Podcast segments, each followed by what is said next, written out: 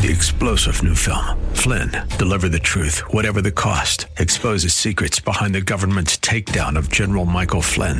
Flynn knew what the intel world had been up to. He ordered the first audit of the use of contractors. This set off alarm bells. He told the truth. He was the most dangerous person for Donald Trump to hire. They had to get rid of Flynn.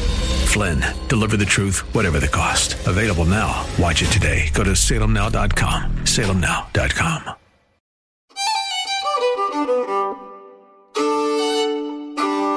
Hi, I'm Jerry Bowyer. Welcome to Meeting of Minds podcast on the Salem Podcast Network. Uh, my guest today is Dr. Arthur Agatston. Uh, he's the head of the Agatston Center uh, in Miami Beach. He's the author of numerous best-selling books. His most recent is the new keto-friendly South Beach diet. That's my Kindle of it. I um, tend to be more Kindle reader. Um, and, um, obviously he's the author of the South Beach Diet and that whole series of books. He is the leading preventive cardiologist in the world and inventor of the Agatston score, which is a score, um, that uh, measures the plaque burden on the heart uh, via calcification, which is considered the most accurate test of the risk of heart disease. He's also my cardiologist. Uh, so Dr. Agatston, thank you for uh, joining us today. Great to be with you. When I saw you last, you talked to me about seeing in your practice and hearing others, um, where there are people who are coming to you because they have a calcium score, a positive calcium score, maybe a high one, placing them at risk. And you're trying to reconnoiter. You're, you know, you're doing, you know, kind of archaeology of how did we get here? And you've noticed a pattern of the, the foundation for the problem. Maybe they're in their 40s, 50s, 60s, whatever, when they see you the foundation for the problem going back to their career building years. Can you talk to us a little bit about what you've seen? Sure. Well, I, I take a, a careful history of weight and weight, when weight was put on, because as you put on weight, particularly a belly, uh, that makes changes in your cholesterol that causes the buildup of plaque. So when it started, we can tell from our calcium scan often that, that it was an old problem, more genetic, or if it was lifestyle, it started very early. And so I've always taken a careful weight history. Hmm. And by the way, we know particularly today that if somebody is heading for metabolic problems, meaning diabetes, when they're 60s, 70s, or even 80s, there are abnormalities of insulin secretion in their in their early 20s while they're still thin. Hmm. So all this metabolic problem leading to heart disease and really all of our chronic diseases, Alzheimer's, a lot of cancers, uh, autoimmune diseases. Uh, it's it starts early, and the earlier we can discover it, the easier it is to prevent. So, in taking these histories, um, I notice with so many men and women, uh, the weight gain started when they were building careers um, and when first children came. Mm. So it's two times that it breaks up your usual exercise routine, you're eating on the go. And it was just kind of incredible that the weight started to come on during these periods. And, and so many people who built their own companies. And now I may have seen them after their everything is easy now. They don't have the same stresses and they lost a lot of the weight. But back when I asked them, were you ever heavy? Did you ever have a belly? Yes. When I was building my career, when I was building my company. And that's again when they tend to be married and having kids, which obviously you know the number of kids you have can certainly certainly disrupt, uh, like Edison did. It can disrupt your uh, your sleeping uh, and your exercise. Well, oh, yeah. I, I, can tell you from my own life, that's exactly what happened. High stress 20s and 30s, um, building various careers and businesses, including being a radio talk show host. I shot up, I, I got up to uh, like 305. Um, yeah. now, now I'm down 70 pounds. You know, keto diet got me 70 pounds and I've kept it off. Um, but it, it, I don't know if it was the stress of it or the lifestyle change or just like you only have certain amount of willpower to go around. So you're either going to spend that willpower on the job or you're going to spend that willpower on, on health. Um, but I certainly, in my case, I put the weight on when I was highly career oriented. Then later, a health scare, get serious about it, and then take the weight off. So that's the pattern that you're seeing. And, and it's really, it is all of the above. And I, will tell you, one of the things I was most skeptical about with studies, well, stress is causing the weight gain. I mean, certainly it can cause some eating binges and, and other issues. Um, and I had a physician who um, was, he actually had a low calcium score. The prevention wasn't the big thing. He had a, a valve problem that we followed for years. And he, um, but he had gained some weight, hardly perceptible. Uh, and he all of a sudden lost the weight and was doing much better when he quit his job. He was working for a major hospital, like with major corporations, with unbelievable stress. And he came in one day and I looked at the difference in his numbers and I said, Boy, um, you know, you must have, you were starting to exercise again. You're able to follow a diet when you quit the job.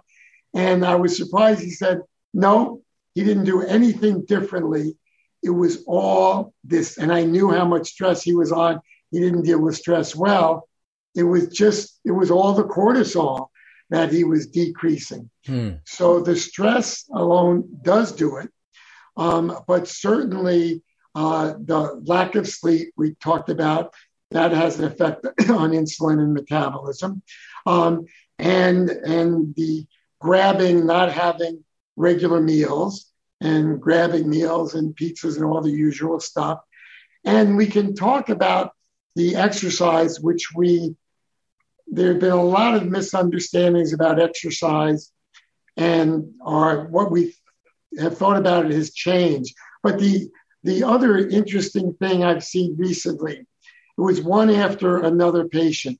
Um, when and they often they came to me. Why did they come to me? They retired. Often they sold their business. Yes. And now they had time to take care of their health. And the weight gain came when they were selling a business, which I very stressful event. Very, very stressful. Yes. And so, um, and even people who I knew before were you were healthy. Their businesses were good, going well. That's why I guess they sold the businesses. And so it wasn't that much stress, but the selling of the business was. Hmm. And again, they stopped their usual lifestyle patterns and they gained weight. Well, this so is interesting. I unless you're a, unless you're a mergers and acquisition person, unless your job is buying and selling businesses, then your skill set and your comfort zone is running the business. Yes. Right? Like right now, I'm in a negotiation about our business. So we're busy. We work very hard with our business, but we're running processes that are in our muscle memory. We're familiar. Yes. But now we, now we're, you know, we have a client and a possible other client and we're negotiating. And that's a different skill set. I mean, you might sell one business in your lifetime. For a lot of people I know, they build one business, they sell that business, that's their pile, and that's, that's their life, that's their career. Then they retire. Yes. So that's a once in a lifetime thing. Um, and so that's like, that's far more stressful than working.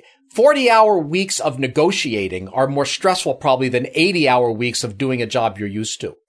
Yes. And let me, I'll point out one thing where the stress is because I'll have families that come and, um, and it, it's often a, you know, a, a daughter, a wife and the husband, he has too much stress.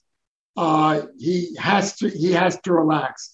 And, you know, it's a type A person who's built the business and if I tell them and, and loves what they do, and if I tell them not to work, they'll shrivel up and die. And I know it. Right. And uh, so it's what you're saying. You may work long hours, but when you love what you do, it's not the same type of stress, especially when you're working for yourself. And what and selling your business is probably not something that you love to right. do. Right? Exactly. Um, and again, it's not your, it's not where your expertise is. Your expertise was in running the business. I also wonder to what degree you see, you know, somebody has what's called the liquidity event. They sell the business, right? That's a fascinating observation you just had. It might not be the building the business that's the main issue. It might be the selling the business. That's the, that's, um, where you have the heart attack or the, let's say the preconditions of that. Um, so now they're type A personalities. So they come to you and it's like, okay, money's no longer an issue remember in the movie Forrest Gump, you know, Sergeant Dan tells them, sure. you'll never have to worry about money again. It's like, okay, one less thing to worry about. They don't have to worry about money. So what's next on the agenda? It's going to be family or it's going to be mortality, right? So yeah. now yeah. Uh, I, I bet you're seeing people whose job now is like, okay, I'm going to reverse the heart disease that I created building yes. my, my new career is getting healthy. Are you seeing that? Uh, absolutely. And it, one thing that's interesting is some of the times the type A personality works hard, they say that type A may increase your stress. And that, that data is not all that clear, but but um, when they they will work um, hard on, on on getting better, and they're very interested in the science. And you know, I like to teach and talk, and some people just aren't that interested. Uh, the entrepreneurs who come there very interested, like you, and they ask very, very good questions, and which I fortunately happen to love, and and so that's that's part of what they're trying to do, and I enjoy it. But the other thing is people who um, the type A, who again they don't have um, they don't have the interest um, to switch to to apply. They, I mean, you know, lying on the beach or playing golf every day is not good for everybody. Right. Um, I certainly fit into that. Yes. Um, I, yes. I, even a long vacation, I, I like, I like a, a lot of my, uh, you know, uh, uh of my sports and other interests, but, um, but not, not full time. Hi, everyone. If you've been injured in an accident that was not your fault, listen up. We have legal professionals standing by to answer your questions for free. Call now and find out if you have a case and how much it's potentially worth. Call 800 702 5400. I'm here with spokesman John Wolf. So, John, tell everyone listening who should call right now. Well, Maria, first off, thank you for having me here. It's always nice to answer the listeners' questions. Now, as far as who should call in, Anyone who's been injured in an accident and think you deserve compensation, give us a call right now. 800 702 5400. You'll find out if you have a case and how much it's potentially worth. Thanks, John. You heard it, folks. Take advantage of this opportunity and call now. 800 702 5400. Advertisement sponsored by Legal Help Center may not be available in all states. No, and so people like that they have to be engaged in some kind of activity. I wonder to what degree um, you see people like that because there's a certain sense. Okay, so what what I notice is distinctive about entrepreneurs is they're not specialists. So what skill set did they need? They need whatever skill set they need that day. Yes. Right. So they have to, they don't have like different subjects. I'm in finance. They've got a CFO and they have to be able to deal with the CFO. They've got an operations people. Maybe they're dealing with an engineer. They're, they're not siloed, right? They can't be siloed. And people like you aren't siloed either. The, the science right now, what's happening now is there's a convergence going on where you, a cardiologist like you is talking to Lustig, who's an endocrinologist, and you're talking to people who are, you know, who are neurologists and you're talking, yeah. right, right. So that's, entrepreneurial in the sense that it's not siloed. Yeah, that that that's that's true, and it absolutely is entrepreneurial. Um, although there are things I don't like to do, like I can't look at books. Um, I talk to our staff. I, my idiot savant theory of life. we all have that areas of savant and idiots. Right. And whether sometimes I think, well, I could do it if I put my mind to it, but I know I'm not going to put my mind to it. Right. So I say very clearly, this is your area of savant, uh, your area of idiot. This is my area of idiot. So you know where you have to fill in for me. Sure. I'm I'm saying that. something a little different. I get what you're saying that you're not yeah. like you're as an entrepreneur, you've got to delegate finance or whatever because yeah. you're not in the system anymore. It's the Agatston right. Center. It's not Dr. Agatston at the mega super duper you know, co- consolidated university, you know, uh, teaching hospital medical center, right? You're Yes. not in the bowels of a bureaucracy, but I'm, I'm saying something about a way of thinking, which is you're not, you're, you're intellectually entrepreneurial Yes. Yeah. right? Um, and Yeah, entrepreneurs yes. are going to be drawn to that. And I think the other thing is entrepreneurs don't care what other people, they don't care what the incumbents think about them. Otherwise, they'd still be working for IBM. Yes. You know, they, they're willing to break away from the herd.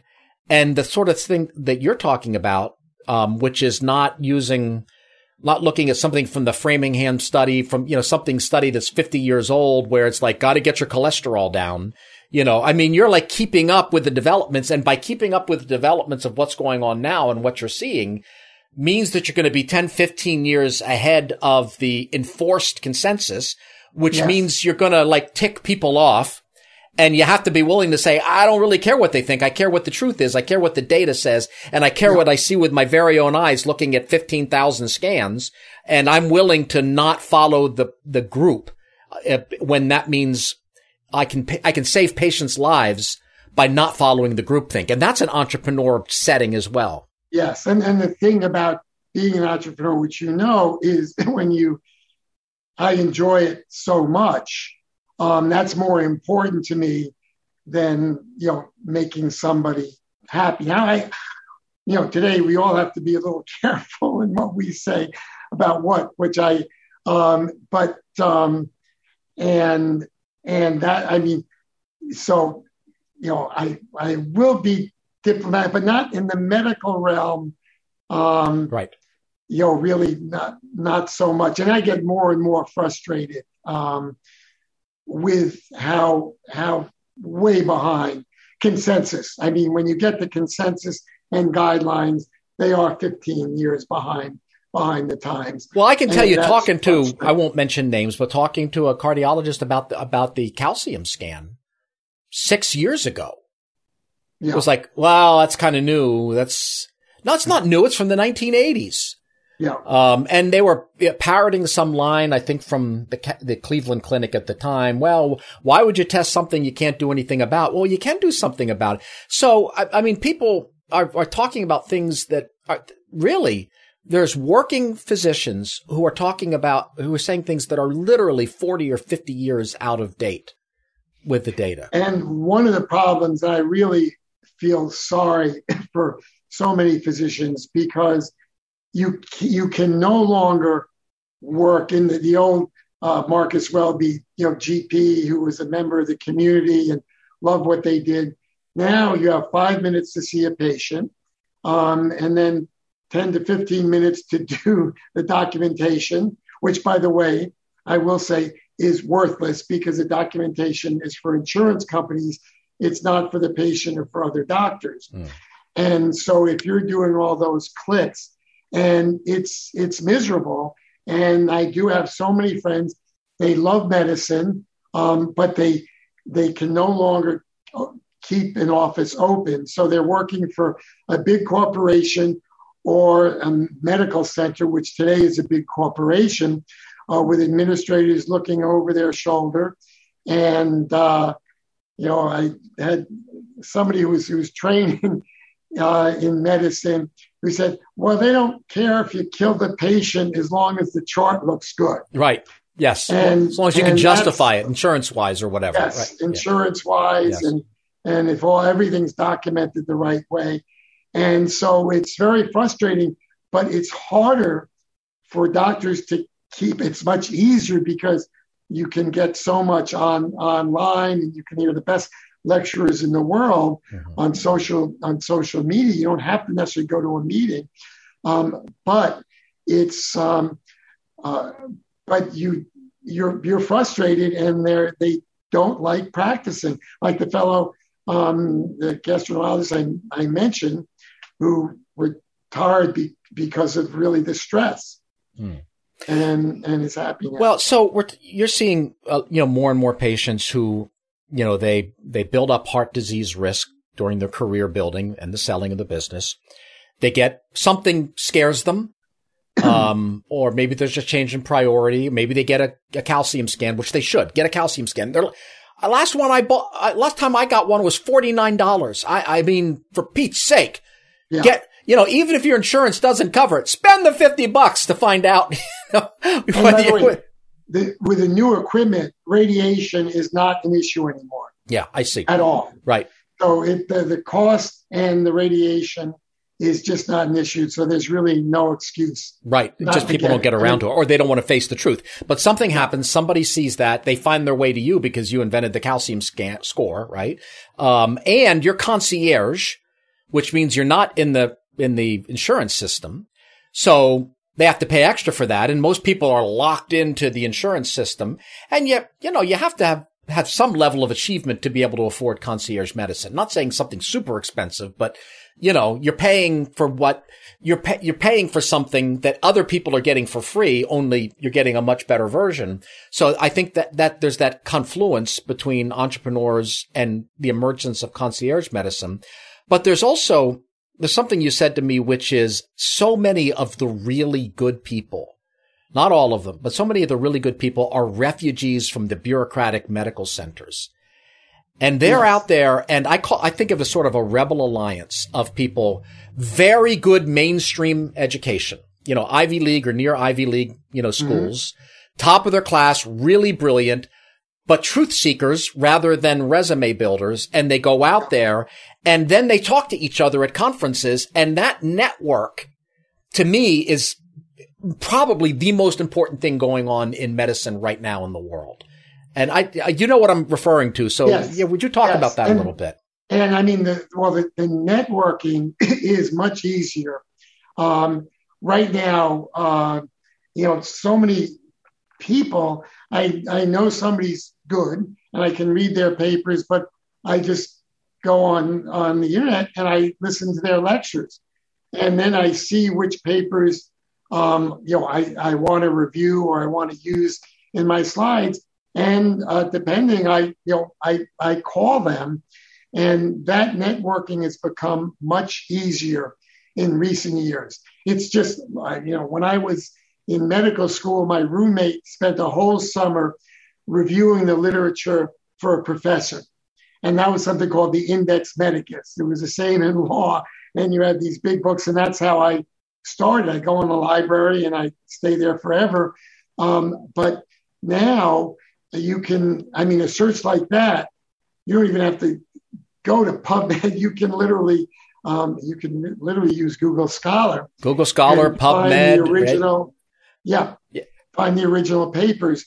So um, reviewing, and I'm in fact, when I was in medical school, um, I you know, was a history major in college, and I never liked biochemistry and I didn't see the application. Now I go back, biochemistry, organic chemistry, and you there's so many great courses and different teachers.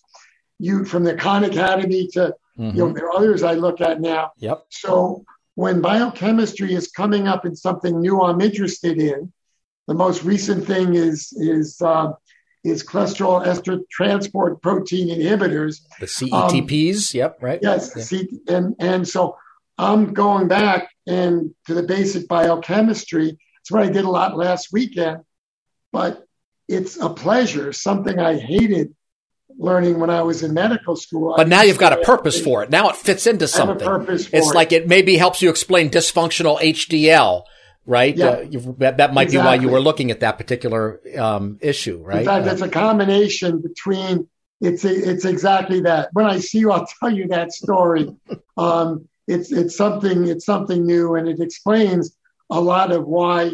Um, one of the, one of the the dilemmas always is somebody thinks that well they're young, healthy, they may have a little belly they can hardly see, um, but all of a sudden they told high calcium score, even more scary, uh, they have a heart attack. How could it happen to me? Right. And there are a bunch of reasons why it happens, and that's kind of what uh, what we do. And sometimes it's all genetic. Usually, there's a lifestyle component. And one of the interesting things, uh, one of the interesting phenomena today, is right now, if you look in Asia, South Asia, Mumbai, or you go to China, in in uh, in Beijing, they have the same or more diabetes than we have. They didn't always. That's since we exported our diet, particularly the sugar, hmm. um, to to Asia. Um, but they don't have nearly the obesity, but they have horrible vascular disease. And the reason is um, that they don't have the obesity we do is they don't store fat under the skin, which is a safe place to store, store fat I called see. subcutaneous fat. Mm-hmm. And there is a disease actually called lipodystrophy where you can't make the subcutaneous fat. So all the extra, that sugar that turns to fat, it goes in what are called ectopic places, your liver, your pancreas, your muscle, your belly. I see. So they feel safe, you know, because they're not obese. But they, you know, they've got thin arms, they've got, you know, there's no muscle, whatever. And then there's just that bowling ball. Yes. Right. And that bowling and so ball we, might be 25 pounds, but exactly. man, what a deadly 25 pounds that is if it's basically there. It's the liver, you know, and the pancreas and it's like visceral it, it, fat. Yeah. It, exactly. Yeah. And so, so we, so that's why um, in South Asia, they often, um, you'll have the thin arm and thin legs, but they're having the same diabetes and vascular disease or more hmm. than, than we are. And then I realized a lot of people I've seen over the years, we call them TOFIs, um, thin on the outside, fat on the inside. And one patient in particular, always athletic, very high calcium score from a young age. Hmm. Um, so a lot of plaque. And he used to literally show off his six pack to some of our staff. The reason they have very little subcutaneous fat so that their muscle stands out. And I realized, and I used to think they're so healthy. I see some some visceral fat, which there's liver fat. Right. Um, That's the lipodystrophy. But, they can't store they they can't store the like fat here. Lipodystrophy, exactly. Yeah. yeah, right. And it's not uncommon. So a lot of Americans are walking around, and again, we know since we measure insulin levels um, that this starts early.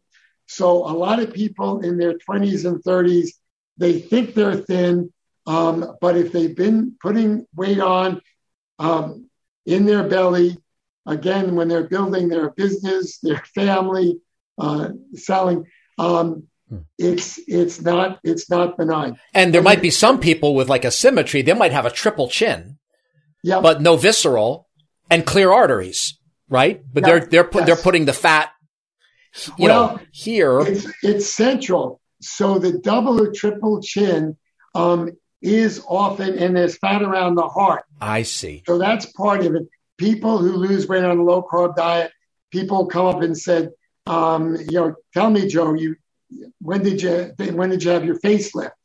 he said, no, it was just low carb.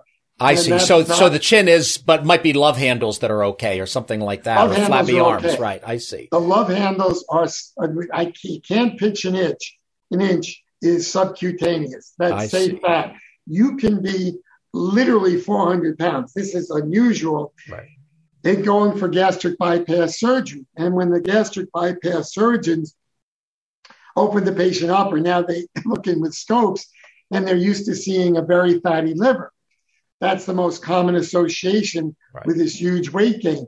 But every once in a while, they see a pristine liver. Hmm. It's rolls of fat, and it's all under the skin. Hmm. So we talked about the TOFI, thin on the outside, fat on the inside. Um, you can be fat and fit.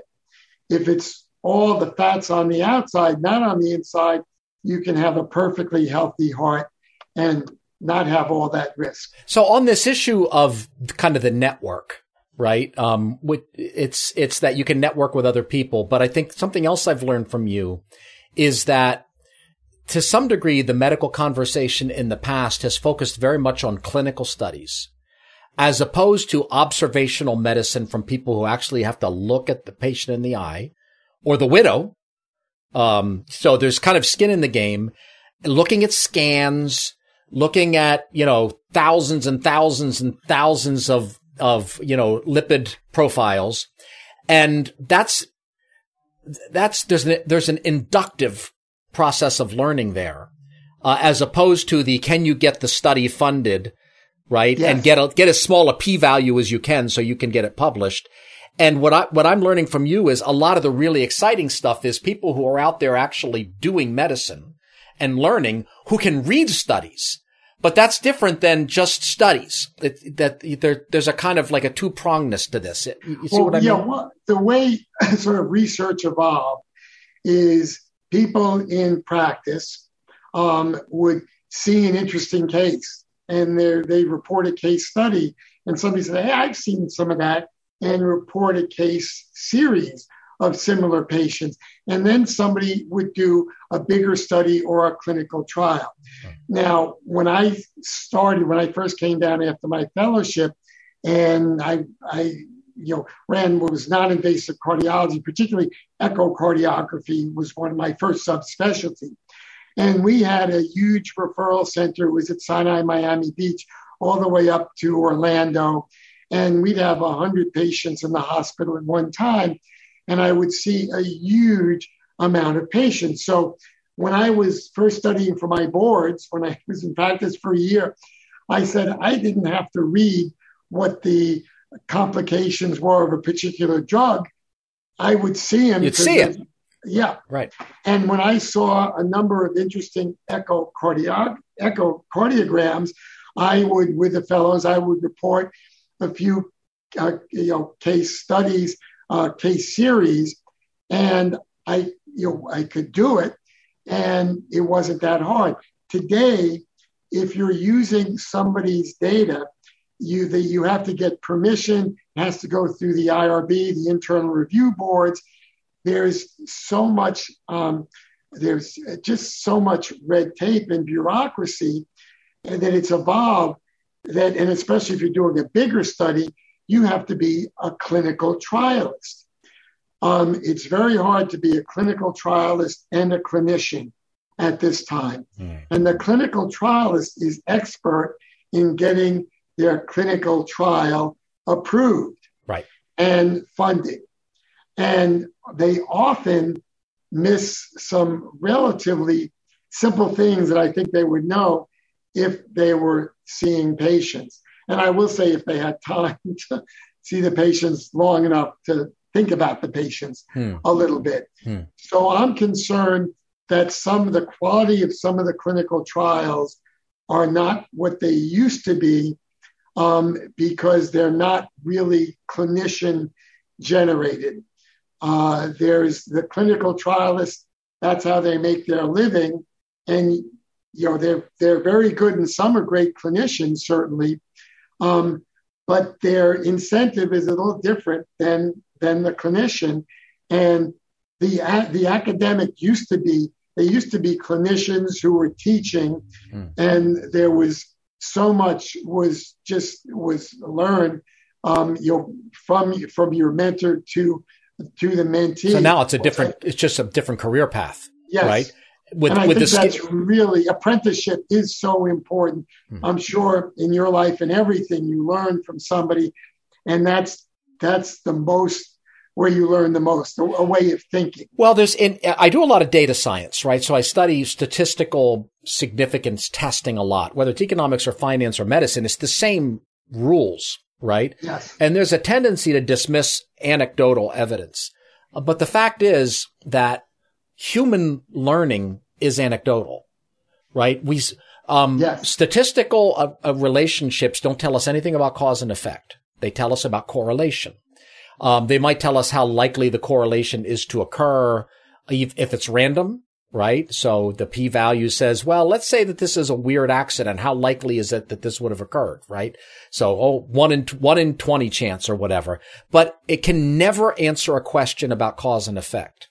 Yes. But actually looking at something, you know, actually looking at the biochemistry or looking at the, looking at the physical world, not tables of data, that's how you learn cause and effect. That's how human beings actually yes. reason. And if you leave that out, it becomes a bureaucratic process essentially about which drugs will get approval for insurance or which drugs will get approval from the FDA.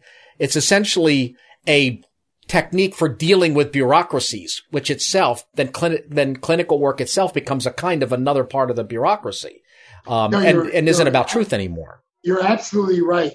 And when people are building CVs and the number of papers they published or whatever, um, they often, when there's a big clinical trial, observational, not observational, um, you get access to that clinical trial, and there's a lot of data mining.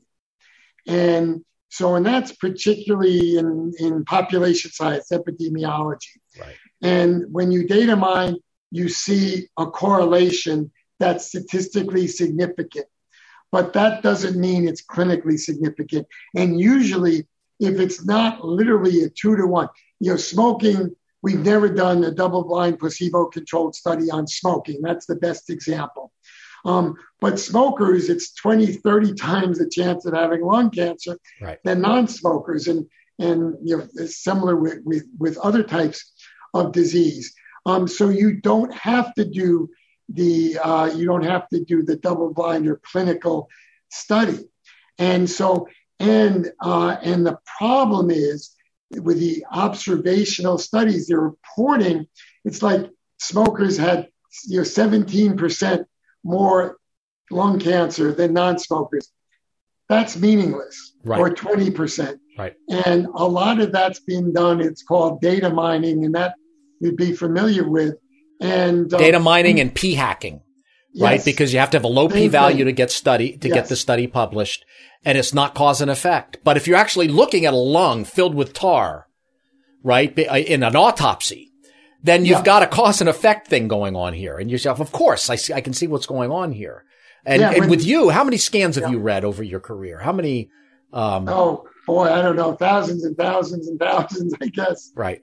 Hundreds of thousands, maybe. I mean, all types of heart scans. Yeah. Um, and you and you you see patterns. That's it. And and, and funny with one of the colleagues I'm, I'm uh, working with, we saw something in it was distributions of the size of cholesterol particles. And I knew there was something there and I wasn't sure what it was. And we were visiting Israel and I went to the Technion and I spoke to their facial recognition people. And I said, if I give you a scan that looks like this, and I know there's something in there, but I can't, I can't quantify it um, could you do it? And they said, yes, they could. Now, I never got back to them, but this, this uh, fellow I'm, I'm, collaborating with now, um, he had the same idea. And we think 20 years later, we know what we were both seeing. Hmm. And we think we're going to find the reason for it, the correlation, and it's going to explain why a lot of people develop heart disease at in at an early age. But that's looking at scans and knowing there's an association, but even at first not being sure what it was. Is that the and, thing we talked about in your office? The valley between the LDL peak and the yes, HDL peak? Like absolutely. what's in there that we're not seeing? Yes. Very large HDL, very, very small LDL. That's, that's what you're referring to. Is that, that's is exactly that right? right? Yeah. And that's, and, um, yes, you can join our team anytime. and, and that's where um, because if you actually look at it on scale, a big HDL is not that much smaller than a small LDL. I mean, they're pretty close yes. on an absolute scale.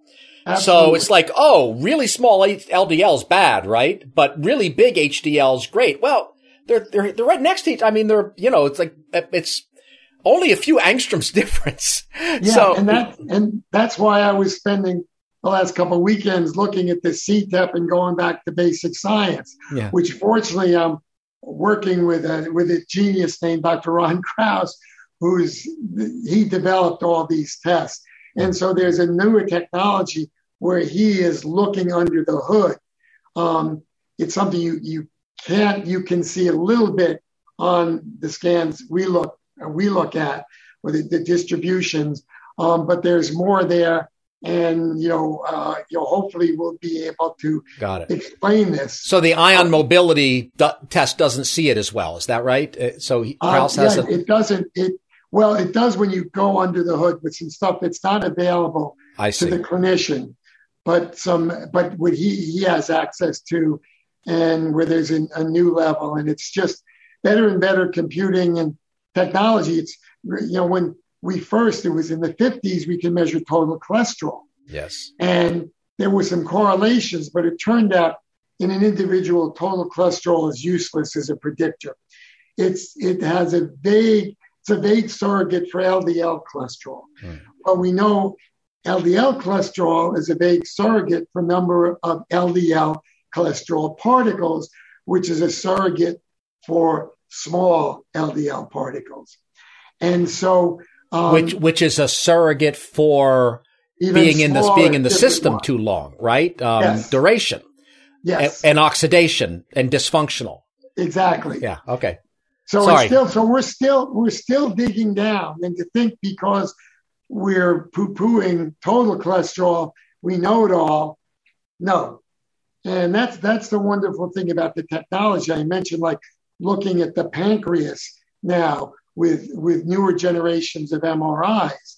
Um, we anytime I was fortunate to be in the early days of echocardiography, with any new technology, you're learning things.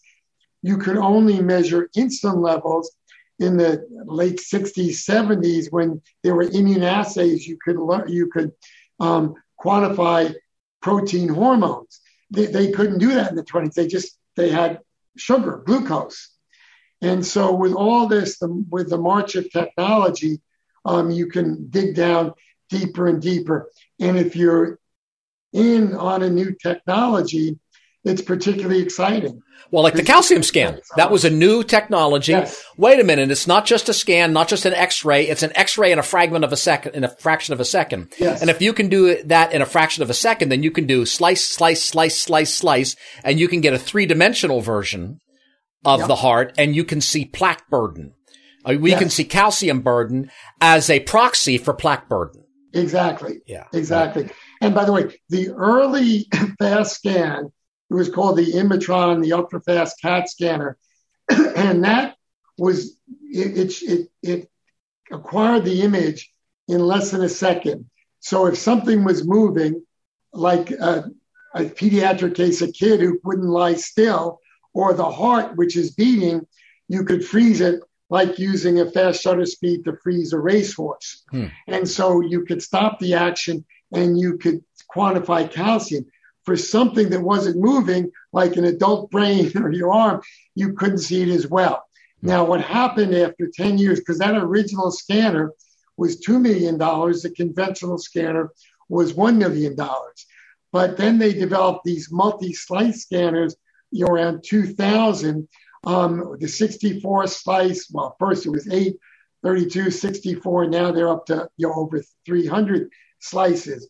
And they're faster with better resolution.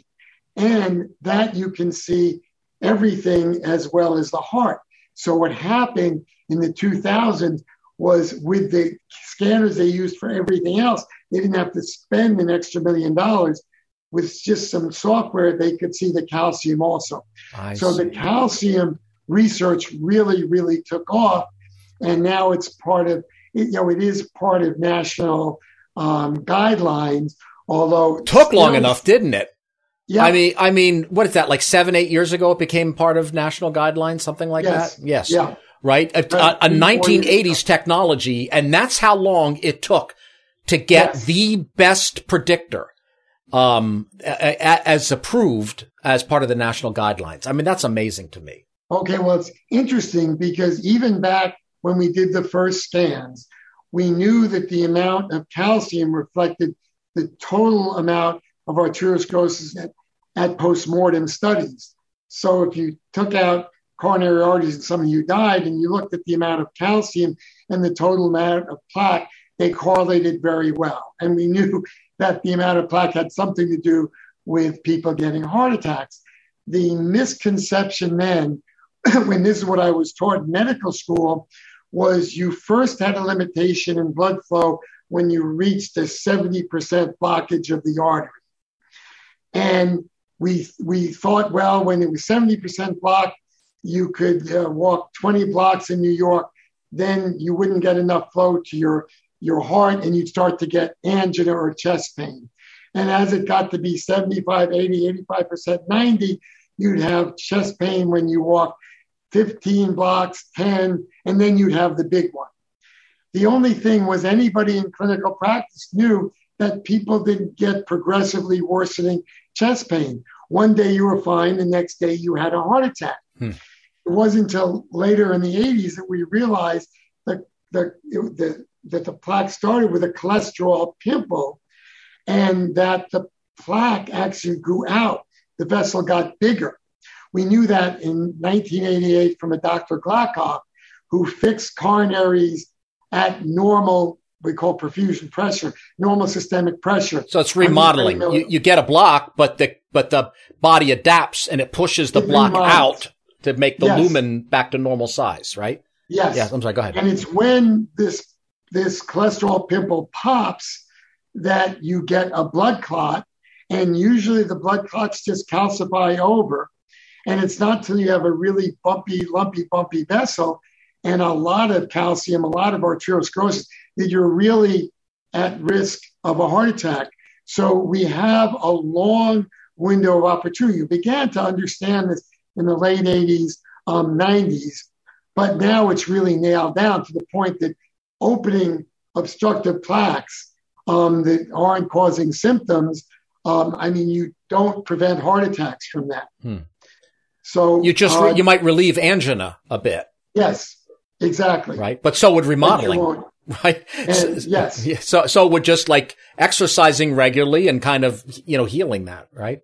Yeah. Yeah. Ab- ab- absolutely. Hmm. So now we understand uh, what all that meant, and the number one, the really true predictors we can we can find that if, if you're heading for a heart attack in your 60s or 70s, you will have plaque in your 30s and 40s.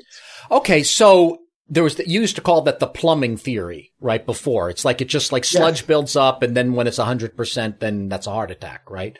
Yeah. Um, and instead, plaque builds up. It's soft plaque, right? It pops um, and that has to do with like soft plaque and inflammation, right? Makes it vulnerable yes. to that.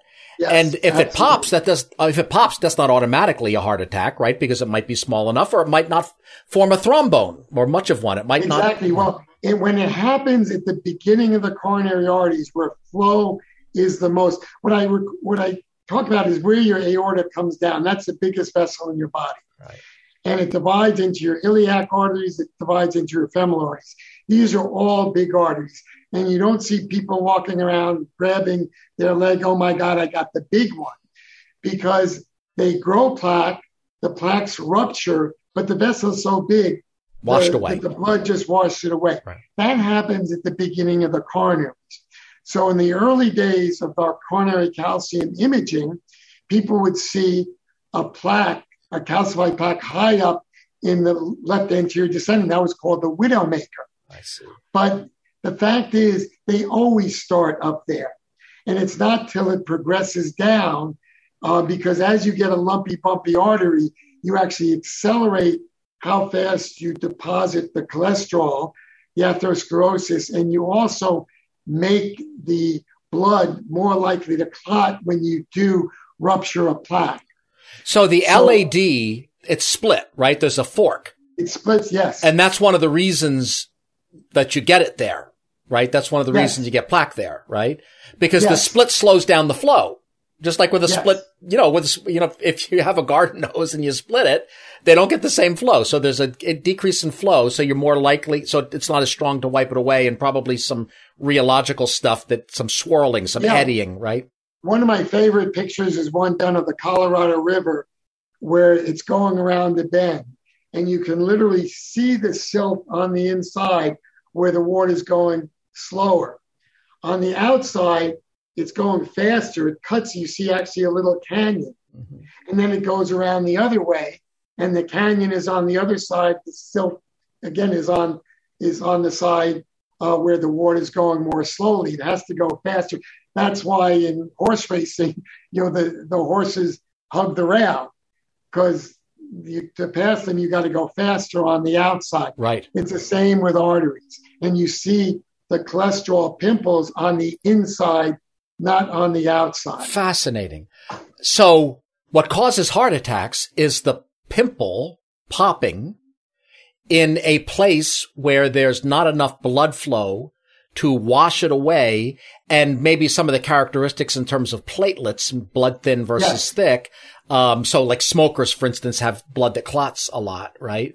Um, yes. Um, and, but people with high omega 3 diets have blood that doesn't clot that much. So you need a pimple from the soft plaque and inflammation. It needs to pop. It needs to form a clot. The clot doesn't get washed away. Um, that's a heart attack. It's not the blood Absolutely. building up. Okay. All right. And at the beginning of the vessel, it's a little bit like those big vessels, your aorta, where you won't get a sudden occlusion because the flow is so good, even though they can have plenty of arteriosclerosis, plenty of plaque ruptures. And so the beginning of the car of the coronary arteries, the flow is very robust and and it washes away until once it gets stiff and you can't dilate the vessel, it becomes uh, effectively like a smaller artery. So I see. So the uh, the artery's thinning, right? It's smaller. The so yes. okay. And if it's hard, atherosclerosis, sclero in Greek. I was just reading a Greek text yes. that had the word scleromai in it. To harden, it's hard, so it can't open up when there's that clot to let the like. Absolutely. Yeah, I see. So then you stop them by you, you had the, the preventing heart attacks is not to have the pimple.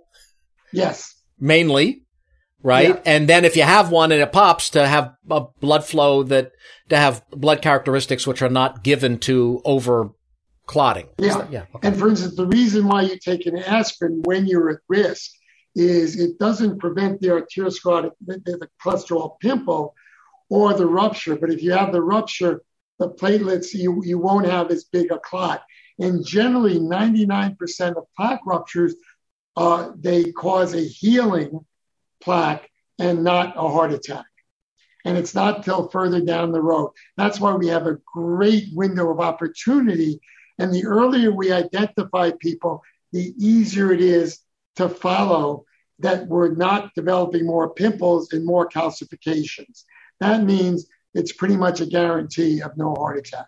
Got it. All right. It all makes sense. Um, it is a shame that I've gone almost my whole life without hearing that, even though the scientific evidence is overwhelming.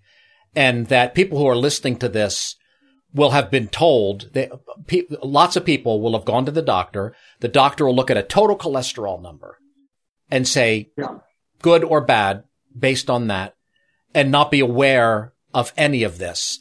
It's tragic. Yeah. Um, but, but on the other hand, we, we know now, right? We're still learning, but we know now you get, and so get a calcium scan maybe a Kraft test too, which you do, which is to look yeah, at. Now the Kraft is not as widely available. The calcium scan is. Yeah. But it's getting it's it's like a glucose tolerance test again that women get when they're pregnant, but you just have to measure an insulin level. Hmm. And even if you do it, you know, fasting and say two hours, you can get a lot of a lot of information. And that's one of the things we're we're trying to teach and and and spread and uh, developing some you know some very cost effective ways to do that. That's part of the projects that we're uh, yeah because we're eventually it would be nice if it wasn't just concierge medicine. It would be nice if like this was available to everybody. Yes, right? and and that's and we're working on that. Got it. Well, Dr. Agatston, you've been very, very generous with your time. I so enjoy. I've learned so much from you. I mean, I can't get enough of this, and I'm convinced you've saved you, my life. In addition sure, to you that, you describe so much stuff. Frankly, better than I do. Your summaries, you get it so well. It's a pleasure to listen to the feedback. Anything else you want to say before we let you go? I um. If is there anything that we didn't cover that you want? I, I know I'm opening Pandora's box, but then that's up to you whether you uh, uh, you know, whether you step into Let that. Me, you know, one other thing we can put in about there, as far as myths, there's so many myths. We talked about, you know, percent stenosis and, and, um, you know, about low carb dieting versus fat and, and cholesterol. Um, one other myth we always thought of good cardiac exercise is aerobic or what we literally call cardio. And there was always debate cardio versus resistance training. And one of the things we noticed um, some years ago, when we were seeing people who would run marathons who had a lot of coronary calcium. For instance, I had um, three brothers. One was a marathoner, two others weren't. There was heart disease in the family. The marathoner had the most coronary calcium. And now we have studies that, that marathoners actually have a lot of coronary calcium. And there was one very famous marathon, actually, a physician, an exercise physiologist, who wrote the books about carb loading for marathons, hmm. who, while he was thin, still running marathons, developed diabetes. And he switched to a low carb diet. In some early days, he got in trouble for it. Are we talking um, about Noakes, Dr. Tim Noakes? Yes, yes, Noakes, yes, yes, yes. And so, um, and what we didn't realize were marathoners um, have type 1 slow twitch um, muscle uh, muscle fibers. Right. And they're very good for aerobic exercise. You get while you're breathing running a marathon, um, you're you're you're able to have enough oxygen coming in and not overdoing it, um, so that you can run the marathon with oxygen and you use some fat and some and some starch. Um, if you're sprinters, um, you sprint, and that's anaerobic metabolism. Right. Um, you use it. It's we call it fight or flight muscles, which are the fast twitch. Right.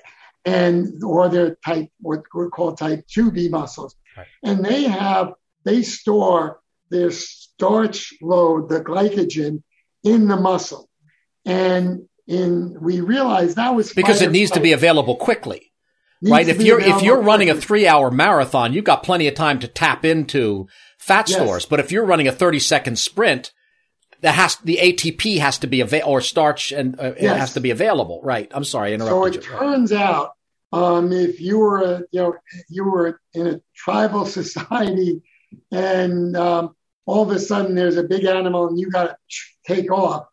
Yeah, so you want to break down the glycogen that's in the muscle um, and that turns into glucose, and that can be very fast metabolism. So you produce ATP quickly, but the oxygen metabolism is called the Krebs cycles and the electron uh, chain.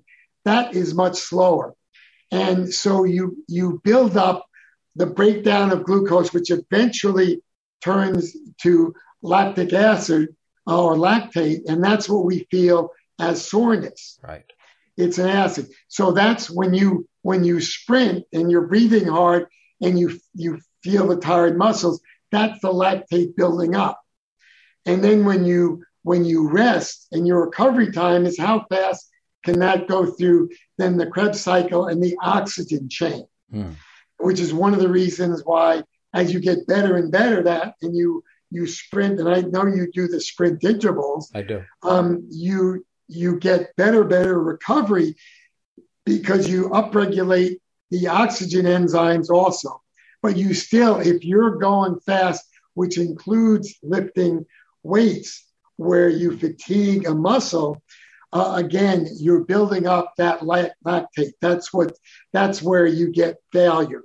Right. And so it turns out resistance exercise or anaerobic exer- uh, exercise um, is, is what builds muscle and glycogen stores.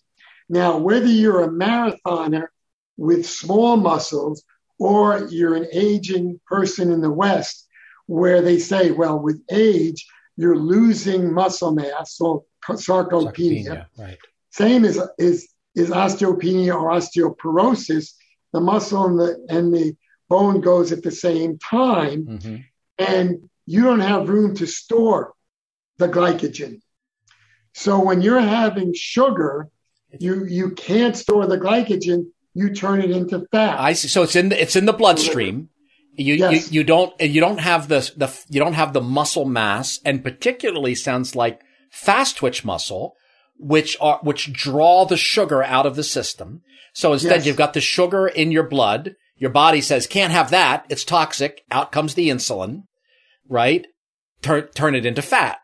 But if you have muscle mass, particularly fast twitch muscle mass, then you're, that, that muscle mass is pulling sugar out of the bloodstream all the time. And the insulin doesn't have to do it, right? So it's stored Yes. as sugar in muscles rather than being stored as fat in your liver.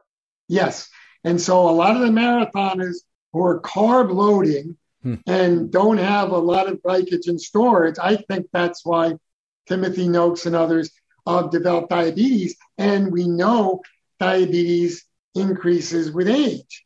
Well, when people have surgeries, they're incapacitated, you lose muscle mass, you atrophy very, very rapidly. Hmm. And they say the muscle gets replaced by fat. It does.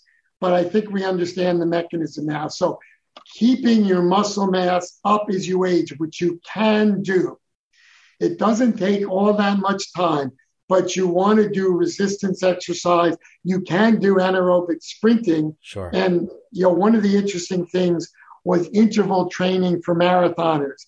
Uh, the Swedish marathon team, I think in 1916 Olympics, were the first that did it, and they did very well. And interval training became a big part of endurance training, and that's because the anaerobic metabolism helps store more more in the type 2b fibers if you're building up some of those as well. fascinating. Resistance is not futile. Um, in, Yes. in this particular case, it's very, I, I remember I was on a long bike ride. Um, and someone pulled up next to me and say, hey, aren't you Jerry Bowyer? Cause he'd recognized me from TV or something. And we chatted and he was part of a biking group and they do, they would be doing long bike rides all the time. And then they'd go out to eat. Um, and th- they'd get pie.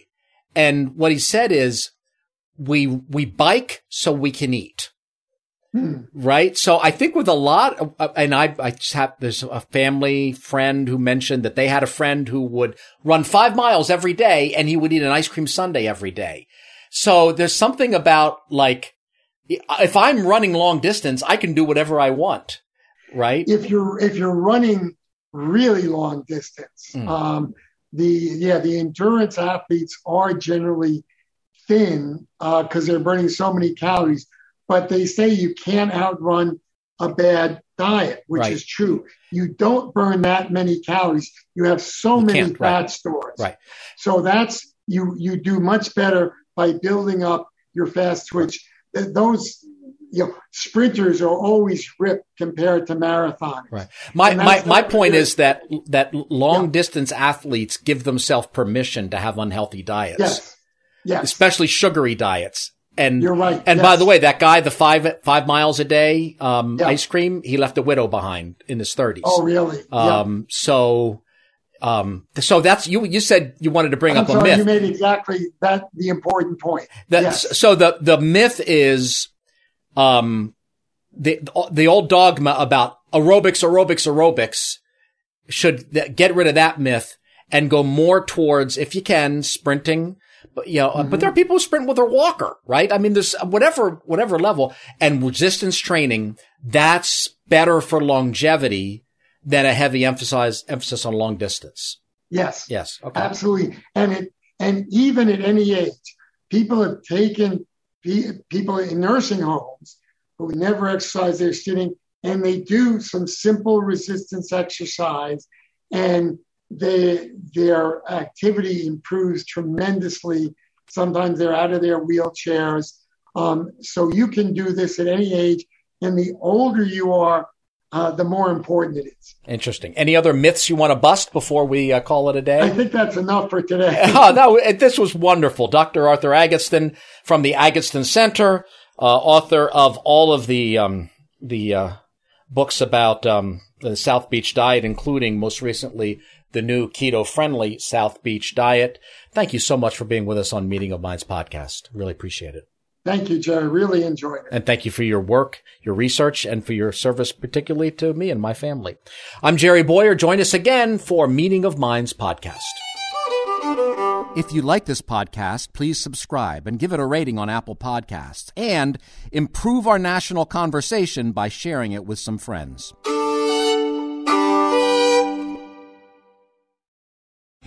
Three star general Michael J. Flynn, head of the Pentagon Intelligence Agency, knew all the government's dirty secrets. He was one of the most respected generals in the military. Flynn knew what the intel world had been up to, he understood its funding. He ordered the first audit of the use of contractors. This set off alarm bells. The explosive new documentary, Flynn, Deliver the Truth, Whatever the Cost, uncovers the facts behind this scandal. Flynn told the truth. He was the most dangerous person for Donald Trump to hire. I find out the worst enemy that I'm going to face in my life is right here in America. They took my assessment and they wanted me to change it. And I was like, I'm not changing it. They had to get rid of Flynn. With in depth interviews, archival footage, and never before seen personal records of the man behind the headlines. I just felt like I was drowning. Flynn, deliver the truth, whatever the cost. Available now. Watch it today. Go to salemnow.com. Salemnow.com.